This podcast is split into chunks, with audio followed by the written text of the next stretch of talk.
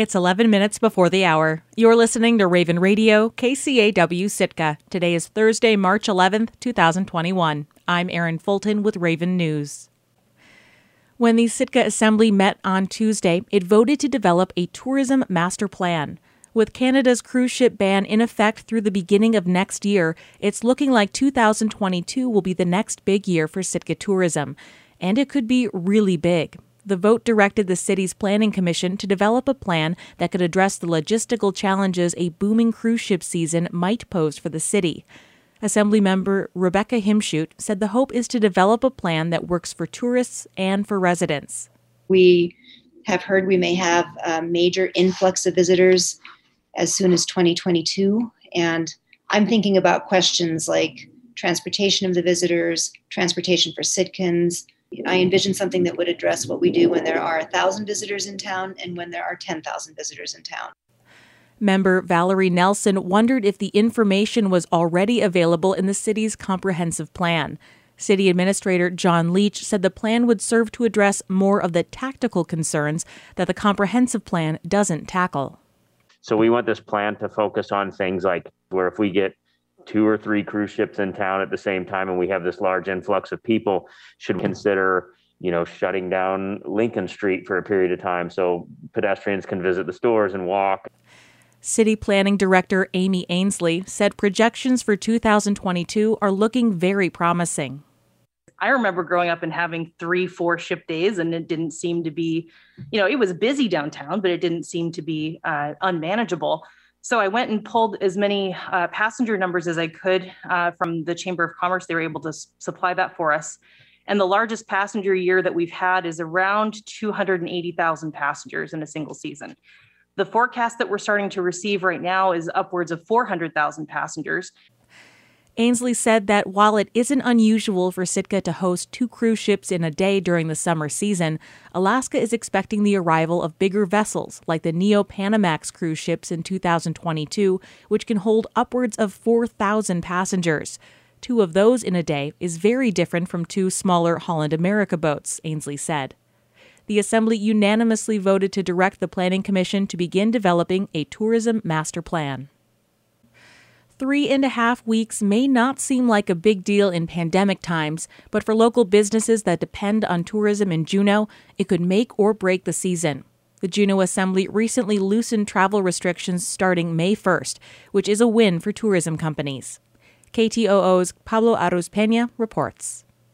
After the pandemic devastated business for last year's tourism season, Liz Perry at Travel Juneau says the changes mean a lot for local businesses that depend on tourists. That was the big, the big hurdle for us, and um, with that being lifted, uh, we're seeing some daylight. At last week's assembly meeting, Assembly member Wade Bryson recommended rolling back emergency guidelines to May 1st instead of May 26th. He said those three and a half weeks could make a big impact on not only businesses, but tax revenue from the sales tax that is created from it. We need to start on the right foot, adding three and a half weeks to what is going to be a very dismal tourism year can make a very positive difference. But Assemblymember Michelle Hale objected on the basis of safety, especially with the threat of other COVID 19 variants, even if most residents are eventually fully vaccinated my concern is that we get it almost to the finish line and then we relax our restrictions. And with these variants, um, for example, uh, we could get ourselves very close and then uh, be in a very serious situation. Meanwhile, Perry at Travel Juneau says she doesn't know how much business to expect, but she sees an increase in confidence for consumers who want to book flights. Although not everyone is so optimistic, the lifting of mandates will likely be helpful for businesses that serve independent travelers, but those that depend on cruise ships are still losing out. Serene Hutchinson is the general manager for Juneau Whale Watching Tours. She says 90% of her business typically comes from cruise ship passengers. And with the season on hold while Canada's waters are closed to cruise ships, she's already refunded thousands of dollars I'm not interested in giving any more refunds. And to be honest, consumers aren't interested in booking anything that they may have to try to get a refund for. Everyone's really burnt out on that. Hutchinson says if some businesses are going to survive the season, they'll need to aggressively market to independent travelers. She says that even if every hotel and short term rental was booked to capacity for five months, it would still only be a drop in the bucket compared to the amount of visitors Juneau is used to getting. But it's not all doom and gloom for Hutchinson. One fifth of Juneau residents have already been fully vaccinated, and she says that's a good sign. So she's holding out for some business. Well, to, to independent travelers, I say, come in, the water's fine. Let's go whale watching. and to my neighbors, I say, uh, trust us. Trust us to do our best to look out for our home and our neighbors while also uh, showing visitors a great, safe time. Just like other local businesses, Hutchinson is cautiously optimistic about what visitors she can get, cruise ships or not. In Juneau, I'm Pablo Arauz Peña. Over the weekend, Skagway hosted its annual Buckwheat Cross Country Ski Race, named for the late, great Skagway mainstay, Carlin Buckwheat Donahue. As with most everything in the time of COVID, the event took on a much different shape this year. KHNS's Mike Swasey reports. All right, three, two, one. Oh! And so began the 35th annual cross country ski race known as the Buckwheat, this year deemed the Buckwheat COVID Classic. Every year, this race brings together communities from all over the North to celebrate the coming spring and revel in the last of long winter's offerings. This year, with the Canadian border closed and travel mandates firmly in place, the race served as a reminder that Skagway still knows how to throw a party. I had I was not trying to win at all. that makes it even better.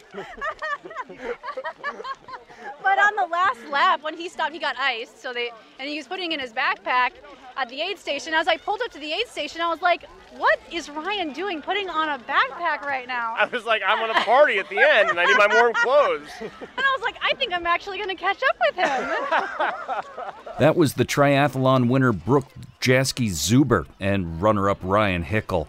Other participants thought they had a shot this year, but far too many underestimated the tenacious Skagway phenom. I caught up with Tom Parker just before the race and asked him if he thought he could win. Well, it's not that I plan on it, it's just an eventuality. Much like the heat death of our universe, it's just going to happen. There were multiple races to enter this year the triathlon, the biathlon, and the kids' races. The premier race being the triathlon, which started with a foot race at Skagway's Lower Dewey Trailhead, followed by three laps around the lake for a full 10K, plus a new twist this year the rifle shot.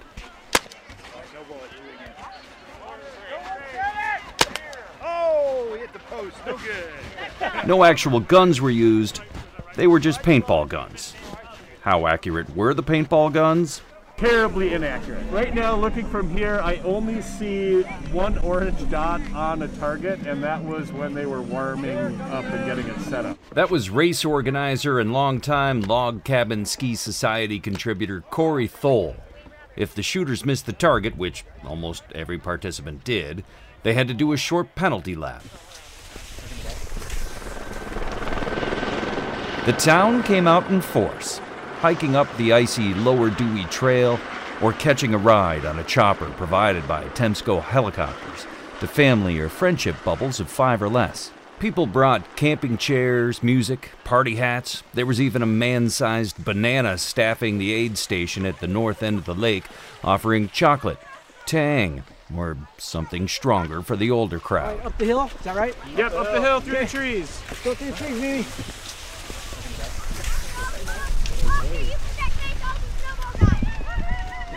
There was a burger and hot dog feed, and then the grand finale the burning of the giant wooden coronavirus.